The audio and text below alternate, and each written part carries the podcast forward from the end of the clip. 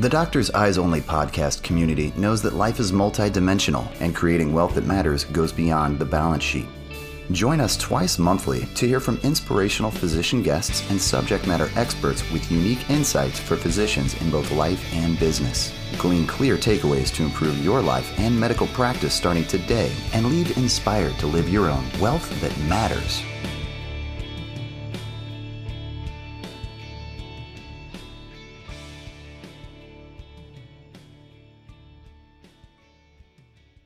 Welcome back, everyone, to the Doctor's Eyes Only podcast. I am your host, Cameron Helmuth, and with me today is my co host, Lauren Oshman. Good afternoon, everyone. Really excited about today's episode. So, we get to talk to a doctor that is out walking the walk and advocating for some really important issues facing medicine today. These are some things like healthcare disparity, youth education, and what I think is the most important is the decreasing number of minorities, specifically Black men, entering medicine. So, Dr. Stephen Noble is a self employed cardiothoracic surgeon from Portland, Oregon. Today, he's in Virginia. He's bouncing back and forth a little bit, but he's an entrepreneur, an activist, an author, a Navy veteran. The list just goes on. So, Stephen, thank you so much for joining us today. Hey, Cameron Lauren, thanks for having me. Pleasure to be here. Absolutely. So, can you expand a little bit? I think your background is so fascinating. Can you just tell us a little about uh, your background, maybe some of your education, and how you got where you are today? Yeah, perfect. Uh, originally from Portland, Oregon, my parents and grandparents moved out to uh, the Pacific Northwest during the Great, the Second Great Migration during the 40s. Through my father, we moved around quite a bit. So I went to high school in the Midwest in, in Toledo, Ohio then as a kid, I always knew I wanted to, to go into medicine. So I went to Xavier University uh, of Louisiana, HBCU in, in New Orleans, Louisiana. After that, went to Indiana University for grad school, stayed there for medical school. Knew I, during residence, or excuse me, med school, found my love in general surgery and decided to go back home to Portland, Oregon at Oregon Health Science University, did training, my general surgery training there. During med school, took a scholarship with the Navy. So that led me to spending two years in 29 Palms, California with the Marines, uh, one of the largest active live fire training centers uh, in the world. Spending two hmm. years there with the Marines and then going to fellowship, basically specialty surgery and heart and lung surgery at The Ohio State University for two years. Then went back into the Navy for three years and got out in 2018. And I've been on an interesting ride ever since. So I got to ask real quick. I, in another podcast, I heard you say that you knew you wanted to be a physician early, like you just mentioned, but you didn't have the the doctors in your family growing up. Where did the passion come from, or where do you remember when you knew that you wanted to be a doctor when you grew up? Oh, vividly. I, I remember being in my grandparents' living room, just laying on the floor, looking at the encyclopedia that they had. And they had this encyclopedia in which you could overlay the different organ systems. The skeletal system was first, and then you could overlay the the the cardiac system, then the nerves and everything else like that. And I was just really fascinated with the human body. And I, w- I remember just asking family members, why did this happen? Why did people get old? Why did why did people have wrinkles? And it was really just that quest for knowledge and just being inquisitive. And that really led me to medicine. And as you mentioned, there, I, I didn't have any physicians in my family both my grandparents, my grandmothers worked on worked at the, the uh, on the hill as, as they call OHSU or uh, Oregon Hospital at the time. One was a nurse uh, in the cardiac center, and then the other worked in the cafeteria. And so they encouraged me, but not having any physicians, my my parents were really good about setting my path with mentors. So I had mentors that I that I would shadow and follow as I was growing up that really kind of showed me the ropes and, and, and kind of interest, introduced me to the field of medicine so that was very important for me to to get, getting onto that path and staying on that path or was finding mentors that's so cool. I totally forgot about those pages in the encyclopedia. My grandmother had a set of encyclopedias, and I'm remembering those as you're talking about flipping through those transparent pages. That's so fun. Yeah. So, talk to us a little bit, Stephen, about some of what you had shared in our prior conversations, or just the role that you feel healthcare serves in bringing people together rather than tearing them apart. Talk to us a little bit about that. Yeah, I think it plays a critical role. At the end of the day, we're all flesh and blood. And I think that in healthcare, we find people at their worst and oftentimes they're most vulnerable. And I think these are the times in which the acts of humanity during these moments in which you're you're healing people for whatever ails them. It's it's these uh, moments of, of, vulnerability where these acts of humanity can really uh, break through some of the barriers that, that we have as, as human beings one of the heroes that I have, Dr. Daniel Hale Williams, uh, 130 years ago, almost to the date, started the first interracial hospital in the United States. And it was a, a situation in which he just realized that the care was such that there was such great disparity that there was no reason why one group of people were able to be treated at a hospital and another group weren't. And so working with others, working with, you know, cross culturals with black physicians and white physicians, he created this hospital uh, in Chicago in 1891. So uh, it's, it's really a testament as to how we as a com- community to come together over a common sort of uh, a common enemy, whether it's COVID-19 or or just other cancer or other diseases that affects us. I think that healthcare has the opportunity to really bind us. Unfortunately, we see these disparities and, and, and, it's really about addressing those disparities so that we can see the humanity in each other. And I think when we see the humanity in each other, that's when the empathy starts to take place and you really start to see change. Yeah, and there's that shared purpose which is key to bringing people together in a cause. Oh, definitely. And I think that uh, people coming together for health, I, I, think is something that we all have a, a shared purpose. I think it's, it's something that's just innate in as far as survival. And I think that helping each other uh, in doing that, especially when you find people at, the, at their worst, really helps with that. And so whether uh, it was working at the VA and, and, and, and really interacting with people that seem different than me, what you find is that at the end of the day, most people do find that you know, they just want to get better. And so they really want, and so it op- offers that opportunity for you to, to meet people uh, on a common level. And, and, when you're able to meet someone on a common level, you're able to have those conversations and realize that there's a lot more that binds us together than uh, separates us. Mm. Yeah. Yeah. I, I love that. Now, when we talked last time, Stephen, you so obviously as financial planners we always want to talk about the plan the long term you know let's let's make some of these long term plans but you have to have the short term as well. You have to balance the two. So as a physician obviously you're in a world where schedules can absolutely rule your life. And you talked about being very intentional about having these three five ten year visions for yourself personally and professionally and spiritually. So can you tell us a little bit about why is that so important and how has that kind of helped you maybe navigate your career and some of these things that you're passionate about? Yeah it's i guess as a kid i always you know i try to fight the type a personality that i just naturally have. Uh, i feel that if you have that's a hard a battle man. It is it is. And often a losing one. Yeah and so it, it, you know it really comes down to you gotta you gotta oftentimes what can be a weakness as your strength. And so i really i really try to fight that but but it, but i engage it as as as well as i possibly can. And to that point having a vision as far as what uh, success looks like, or just having a vision for my life, you know, a vision board or, or saying where do I want to be is important because it gives me a sense of direction and purpose. The other thing it does is it helps me plan. And I'm a person that I feel more comfortable just in life when I have a plan, when I have a sense of direction and purpose and know where I'm going. I can really put the blinders on to certain other aspects of my life and just really zero in and focus. And so to that point, just really I think growing up and, and coming up in, in, medicine, oftentimes that plan was really solely focused on the next stage of my educational career mm-hmm. high school to college, college to grad school, grad school, med school, so on and so forth. As I got married, had kids, and really the family started to grow and just spiritually, I it became apparent that I need to expound that and, and really go with a focus of just really faith, family, and culture you know, really making it a plan, just really having spiritual devotion and, and really having that that that faith. My wife is is by far that my biggest sort of she's my mirror, and so she mm. uh, really holds me accountable, and so I, I appreciate her for that. And really, as, as a family, we try to lead that together as far as doing those things, as far as planning, and then culture. I think uh, as far as giving back, I, I, think it's important. So to that point, really just trying to make sure that I plan in such a way in which those things are covered, as well as financially. Tithing has always been a, a big part of the faith and, and family, and, and just really giving back when, when, when, you can, no matter if it's time, talent, or treasure. Mm. Yeah, yeah that's, that's, great.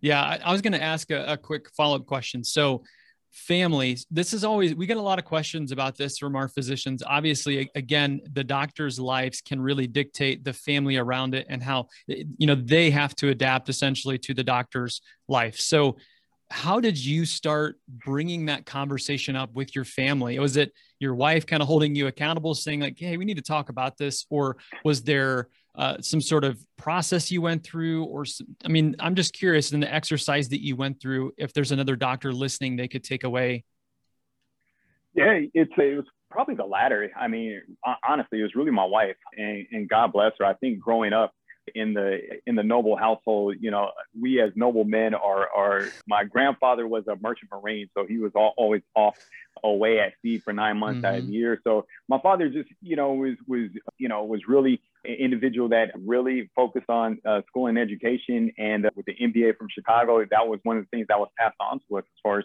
really hitting the ground hard as far as education And so really being focused has its pros and cons and so i think the balance of that is my wife. She's a, almost a complete opposite of me. And, and that's the, the, beauty of it. And so she holds me accountable as far as ensuring that I take the blinders off and really take a look around and, and understand and appreciate what I have. And I think that's one of the benefits of, of, of being, of, of having a partner to walk this journey, to walk this path, because I know that with my type A personality and with the blinders on, I can become so zeroed and laser focused with one particular task at a time and that has been uh, has brought me success in some aspects of my career, but in other aspects of my life, things have suffered. I'd be the first one to say that I, you know, am not the perfect husband or father, but progressing and trying. And, and each day, it's like you know, I try to do better. And so it is really a matter of trying to balance it all, balancing it all. But I wouldn't be able to do it without the uh, support of my wife. We have five kids, uh, five kids, and one grandchild, and so she is the the, the centerpiece of our of our of our solar system. I mean, she is literally the, the sun, and uh, everyone else uh, revolves around her. So all credit really goes to her as far as really keeping us tight and close. Because with Love the it. Navy, I, we moved around, I deployed, and so it was really hard for the family. And oftentimes, we made those life decisions based upon my career and what the Navy had to do, uh, rather than the other way around. Yeah. No, that's I I love hearing you speak about how important it is to have that support system around you and also to realize that it's a journey, right? You're not going to get it right every day, but you want to look back and certainly don't want to have that regret like, oh my gosh, why didn't someone tell me?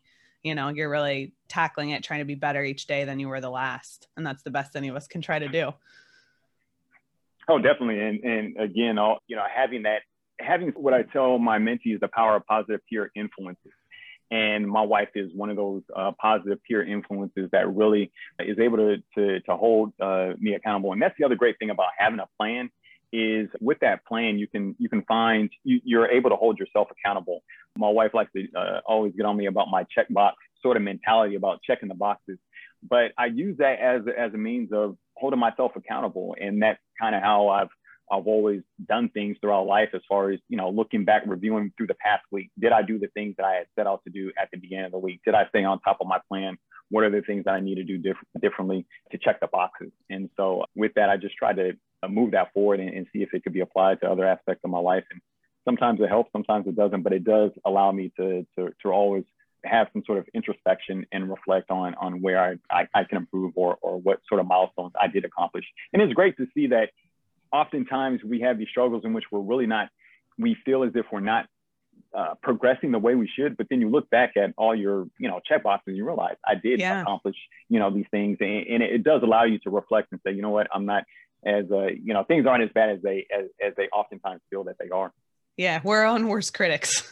yes. Yes, indeed.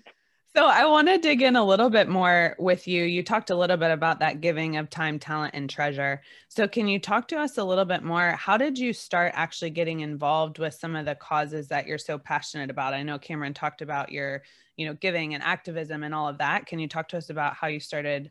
How did you get involved?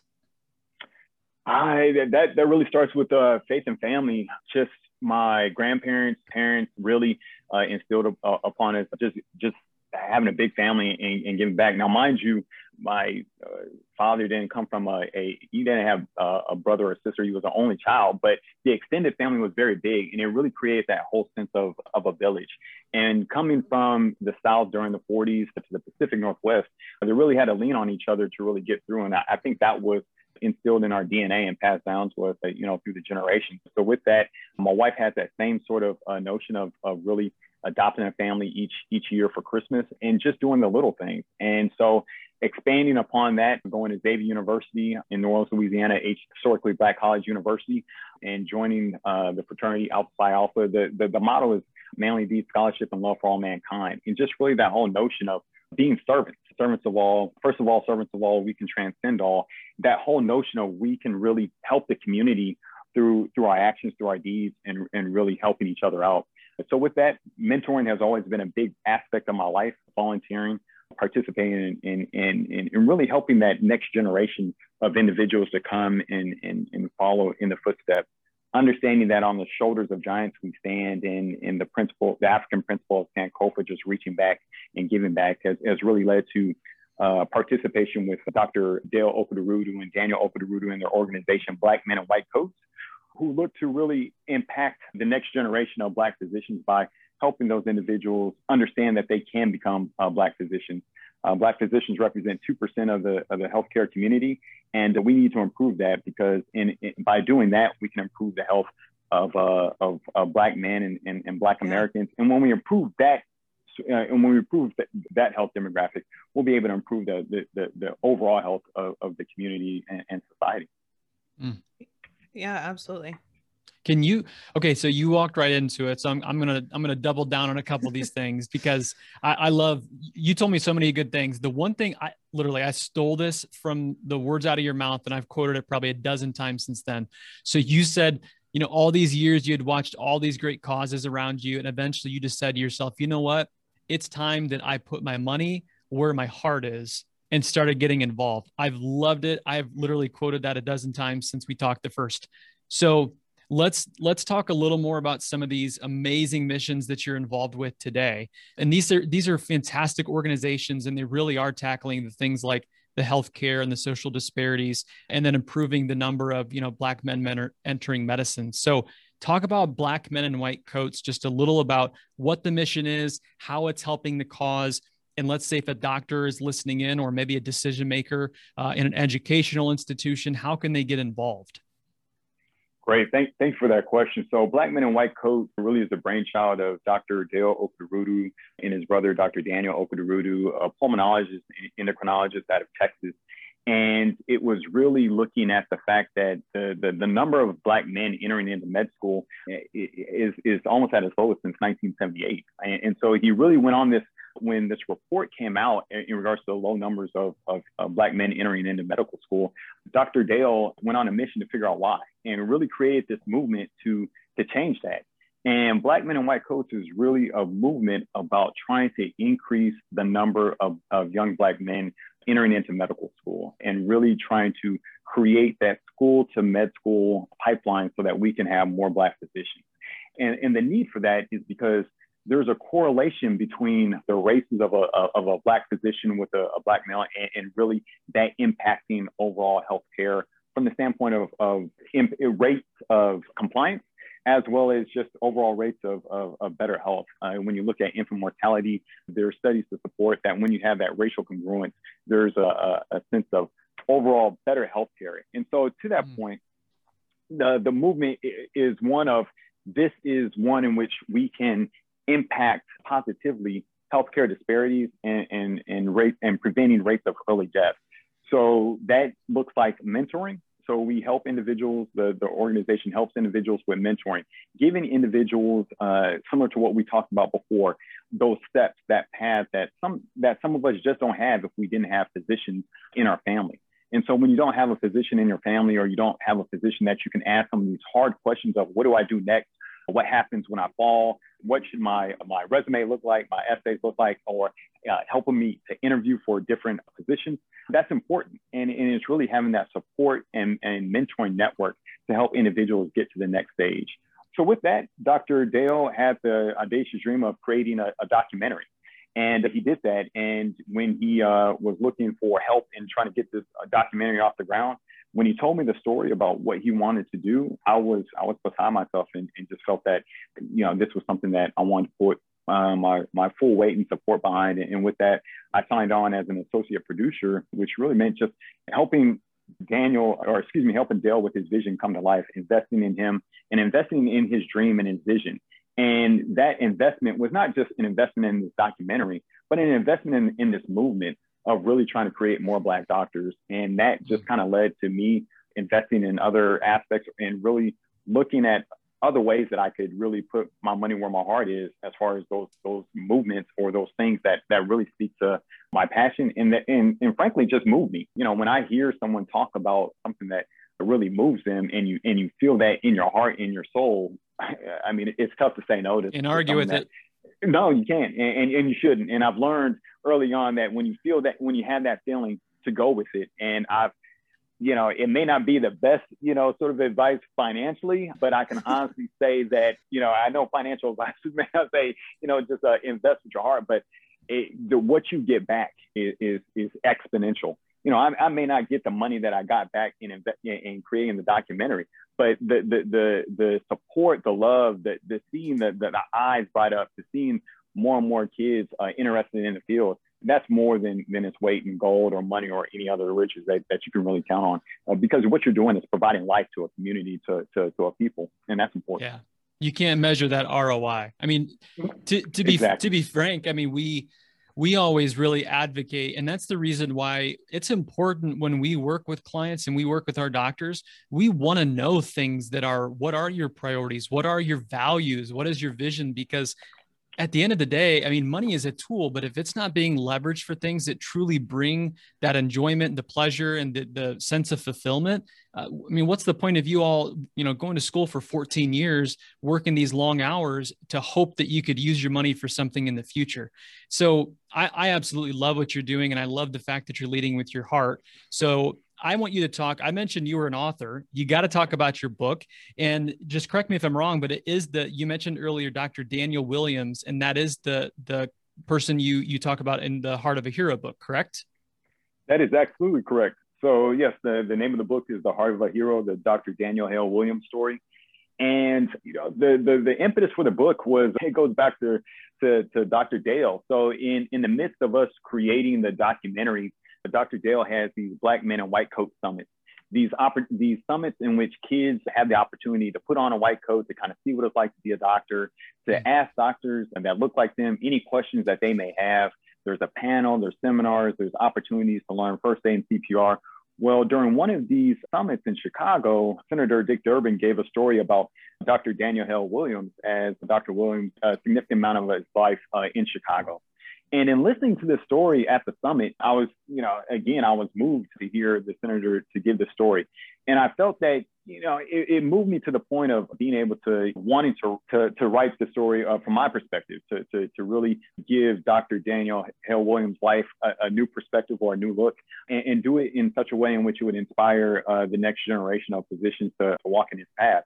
And so with that, I went on the journey of creating a children's book I never did anything like that before. It was a lot of fun. It was more work than I what I thought it was going to be, but it, it, really helped me. It was and it was a sense of therapy because I did this during the COVID nineteen pandemic, and so it really allowed me to kind of uh, go into my own mode, put the blinders on, but yet at the same time, I used my kids and my nephew as as book editors. So they took a look at the book, they took a look at the photos and kind of helped me edit it and change. That's cheap labor and, right there. exactly. So, but they were they were great, and so to really see the the the look on my nephew's face uh, when he realized that this was a real story, and to see how him taking a break from his video games and being so excited to read this book I, I had the, the inkling that this was going to be something amazing because of if my if this could capture my nephew's attention, then uh, I definitely did something right. But the process was truly amazing. It was truly fun. But to see the the response from the reviews and, and the kids that have, have read the book and, and even the adults. And I mean, this is a story for for all of us. I mean, I think that this mm-hmm. is a mm-hmm. great American story of an individual seeing things that he didn't like, seeing disparity, and getting the whole community involved to change it. And it's a story of sponsorship, of mentorship, of, of really sticking with a job and, and really find, having a dream and a vision and uh, really helping others as you go along. And so I encourage everyone. And, and really, when we talk about putting our money with, uh, where, our, where our, our heart is, I mean, uh, you know, I, this is something in which uh, I encourage people to go out and, and, purchase five books because those are five books that you could give to to a, a, a little kid or, or, or, to someone in your neighborhood. And, and, it's really been that opportunity that when I see uh, kids out and about or, or, see someone to be able to give them that to hopefully inspire them. And that's really the the, the purpose. That's the, why I wrote the book. It's not about, uh, as we talked about before, the, the return of investment of, of creating the book, but more so the return of investment of creating a, a more empathetic society, physicians that really care and, and really showing that this is a field for anyone that really has the desire uh, to help other people. And, and it goes back to I, the question that you guys uh, mentioned earlier how can healthcare be used to really bring people together? And so, this is my humble way in, in trying to do that by, by really creating more physicians that, that, that look like me so that we can all have a seat at the table and really have these heart to heart discussions about how we can make a better society for everybody.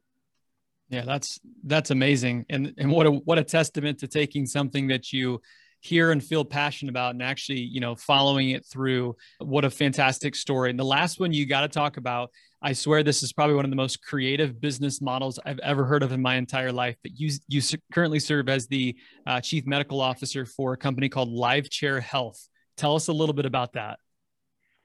Yeah, so Live Chair Health is an exciting organization uh, headed by a great CEO by the name of Andrew Suggs a, a young man from historically Black College University, Claflin University, and also another member of uh, uh, the great fraternity Alpha Phi Alpha, who had this idea. Uh, he initially wanted to help barbers be better businessmen and women. So he had a uh, scheduling and booking app.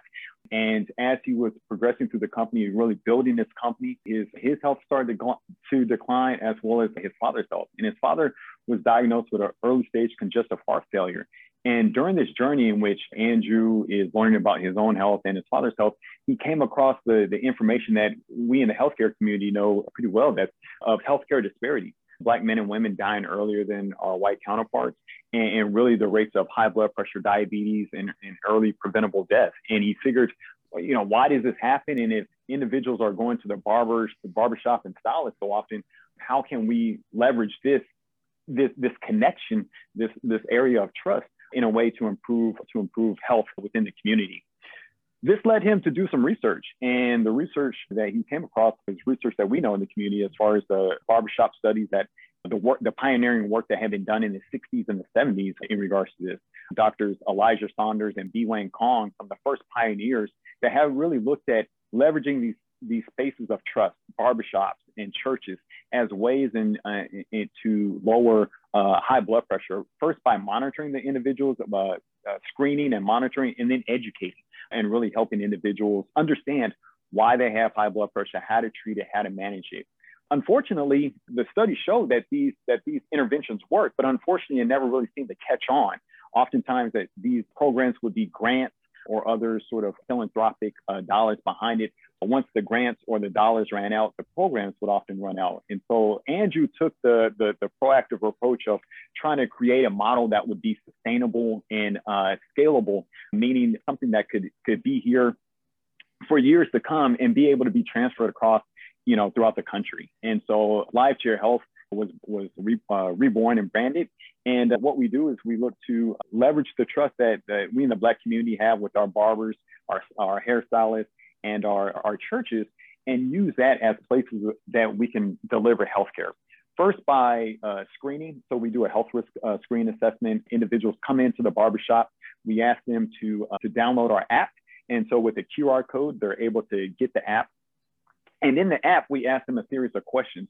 During COVID 19, one of the first things that we did was we helped the barbers reopen their shops, helping them to kind of navigate that SBA Gov process because these entrepreneurs weren't getting the, the, the bailouts that we saw in the, the big banks, the, the airline industries, and a lot of these other industries got these individuals weren't getting uh, that financial relief. So we helped them with that. then we helped them with the try, uh, with the process of reopening, providing PPE, and then connecting barbers and, and stylists in these barbershops with healthcare networks, healthcare partners. So we were able to establish networks with the LifeBridge Health. And this past weekend, we had our kickoff event in Baltimore, Maryland, in which we were able to screen people for high blood pressure, also COVID 19. But at the same time, we were also able to, to provide the vaccine for individuals. And so what we're doing is bringing um, healthcare directly to where people are. So, so mm-hmm. providing health to where we all go and we all trust. And, and what you find in these institutions is, or in these places, barbershops, hair salons, churches, people will go to them on a regular basis, you know, every yeah. two weeks, every once a month, every week for church. And so these are places that we need to use them as, as places of, of, of healing because they have uh, provided so much to the community. I think it's a, a, a, great opportunity to, to collaborate with traditional practices and in a non-traditional way. I love that idea of meeting the community where they already are. That's the best way to meet a need is to bring it to them. That's amazing. I while you and Cameron were diving into all of these incredible things that you do, I bought my five books on Amazon. So hopefully so others who are listening will be doing the same. It's Heart of a Hero. I love what you said, Stephen, here as we kind of wrap up. One, I've always loved this this quote, you can't be what you can't see. And I love that the theme in so much of what you've done is really to, you know, use your journey and where you've been able to get um, along with others to help show other young Black men that they too can be a doctor. And if they're interested in helping people, that medicine is a great path that they can take to do that. So I just love the work that you're doing there. I really like what you said about investing with your heart and almost assuming that Cameron and I, being financial planners, would kind of laugh that off. Cameron already alluded to the fact that that's exactly what we want to help doctors do. is figure out what it is that matters to them and then use their money as a tool to be able to accomplish that, right? Whether that's something for themselves and their own posterity or whether that's something for the broader community, causes that they care about. So I'd love to have you, as we wrap up here, tell us a little bit about, as you think about your own journey toward building wealth, what does it mean to build wealth that matters? Well, that's a big question. Great question. Wealth that matters. For me, wealth that matters, I guess it really goes back to, you know, the premise of uh, faith, family, and culture. Wealth that matters uh, should represent, should reflect my faith and tithing. So giving back to the community, or too much has been given. You know, much should be. Uh, you know, we, we're you know we're almost obligated to, to give in return. And so, with that being said, tithing 10% has always been a part of you know my faith. And so I think that a big part of wealth the wealth should be should be should be that should reflect my faith. As far as family, generational wealth, and so that's one thing that I think that wealth that matters for me is uh, generational wealth. And to that point, planting that seed within my family for the generations to come. That you know, generational wealth looks like being able to give back, being able to take care of your family, but also being able to give back, and that and that being a central premise going back to the, the faith aspect and then culture being able to to help the community being able to help the village and, and, and understand that at some point we're all going to need some help. And so what to be for for me to be wealthy means that you can do the things that you need to do but at the same time being able to help others. And so it may not necessarily be a, a particular sort of dollar amount but rather uh, a, a, feeling and really an ethos as far as being able to give back in any way that you possibly can because some of us may not be have a lot of financial dollars in the bank but we have a lot of financial capital elsewhere uh, in the empathy that we can provide in the in the in the in the food and the spiritual feeding that we can give to people whether it's physical food or, or some other type of food so for me wealth that matters is a matter of uh, giving truly with your heart, but also uh, planting that seed for my family so that that legacy can be can be left. And that's the legacy that my grandparents in my family left to me that notion of even if we have a little we still try to help out our fellow brother and sister and our fellow uh, community member. And nothing is uh, too small to, to, to someone in need. Yeah. No i love that. And i i had to chuckle that even in your answer to that less tangible question you had your check boxes of faith family and culture. That's right. I can't i can't get away. It's so hard No, that's great. That's okay. We're listen. We're all some recovering type A's right here together. So we're we're on hear. this we're on this path together. So if I'm to so to summarize, I keep hearing a few like main missions right now in your life, and so I'll just wrap up with this, and then you can add anything that we might be missing. But number one, I mean, it shines through and through. Multiple times you've mentioned this: educating our children and whether it's your own family or whether it's somebody that you know, whether it's just a, a, person you've never met, but taking and investing the time, the energy, the resources is likely the most, it's the most generational return on our investment that we could get. And it sounds like multiple times over, whether it's being a mentor or finding a mentor, it sounds like that relationship with somebody who's willing to spend the time and the energy, no questions are off the table, just ask me what's on your mind and let's talk through this has been a really, really big factor in your life. It also sounds like there's a critical need to increase the number of Black men in medicine today. So there are a number of reasons that you talked about uh, the diversity is needed in medicine, but at the heart of it, in the heart of why most people go to be a doctor, is that if research has proven that Black patients benefit most from seeing Black doctors, that's the only answer we need. If we want to optimize patient care, then we need to continue fighting the battle of these diminishing numbers of minorities entering into medicine and making sure that the patient care is the at, at the forefront of every decision that we make. And that also it's important to have and be deliberate. We always talk about being intentional with our decisions and our time and in our energy. Being intentional about what is that short term and long term vision and taking stock of what you have and where you are, but more importantly, where you want to be. And it's a great tool to hold yourself accountable. For us, it's our wives holding us accountable, but it's good to have that vision. And especially if you share that with your family, that's so powerful. I mean, that is, it's very rare to see but if you can sit down and have those big big big you know picture discussions with family and then ultimately you guys can decide hey, if my money that I'm working so hard for isn't working to achieve some of these big picture goals I'm working towards, then you're missing out on something. You might not realize it, but there's some sort of void that you have that you're just not hitting right now. And your wealth should be supporting your faith, your family, and your culture, like you mentioned so many times. Anything I missed, or is that a decent summary of what we talked about? No, that's a great summary uh, as far as what we talked about. And, you know, to that, I, I think that I'd be remiss if I didn't mention that with Sales for the Heart of the Hero uh, goes to support the, the Delano Gaming Initiative, which is my own effort to, to really inspire the next generation of esports gamers to really think about uh, medicine as a career. And again, that whole notion of really trying to get the next generation of individuals into, into medicine, and part of that is pursuing their interests. And my son is a big video gamer.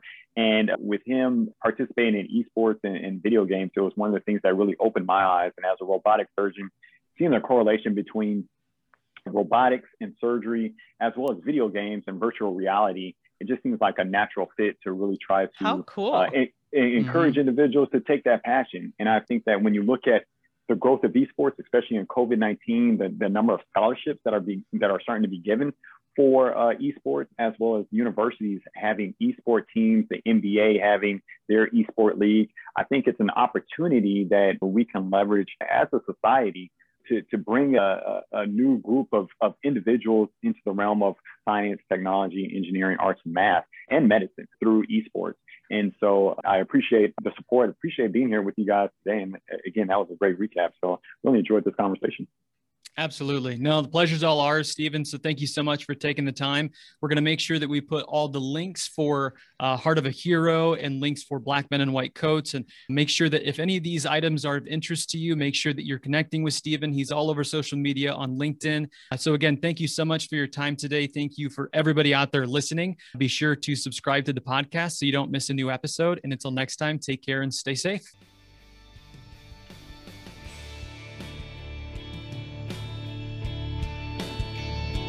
Thank you for listening to the Doctor's Eyes Only podcast. We hope today's conversation advanced your journey to wealth that matters. Click the subscribe button below to be notified when new episodes become available.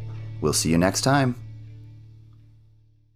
The information covered and posted represents the views and opinions of the guests and does not necessarily represent the views or opinions of Vestia Advisors LLC. The content has been made available for informational and educational purposes only. It should not be construed as legal or tax advice and is not intended to replace the advice of a qualified attorney or tax advisor. This information is not an offer or a solicitation to buy or sell securities. Investing involves risk, including risk of loss. Before investing, you should consider the investment objectives, risks, charges, and expenses associated with investment products. Investment decisions should be made based off an individual's goals, time horizon, and tolerance for risk. Past performance is no guarantee of future results. Diversification and asset allocation do not ensure a profit or guarantee against loss. Consult your financial professional before making any investment decisions. Investment advisory services offered through Vestia Personal Wealth Advisors, Vestia Retirement Plan Consultants, and Vestia Advisors LLC. Securities offered through Ausdal Financial Partners Inc., 5187 Utica Ridge Road, Davenport, Iowa, 52807. 563 326 2064. Member FINRA SIPC. Vestia Personal Wealth Advisors, Vestia Retirement Plan Consultants, Vestia Advisors LLC, and Ausdal Financial Partners Inc. are independently owned and operated.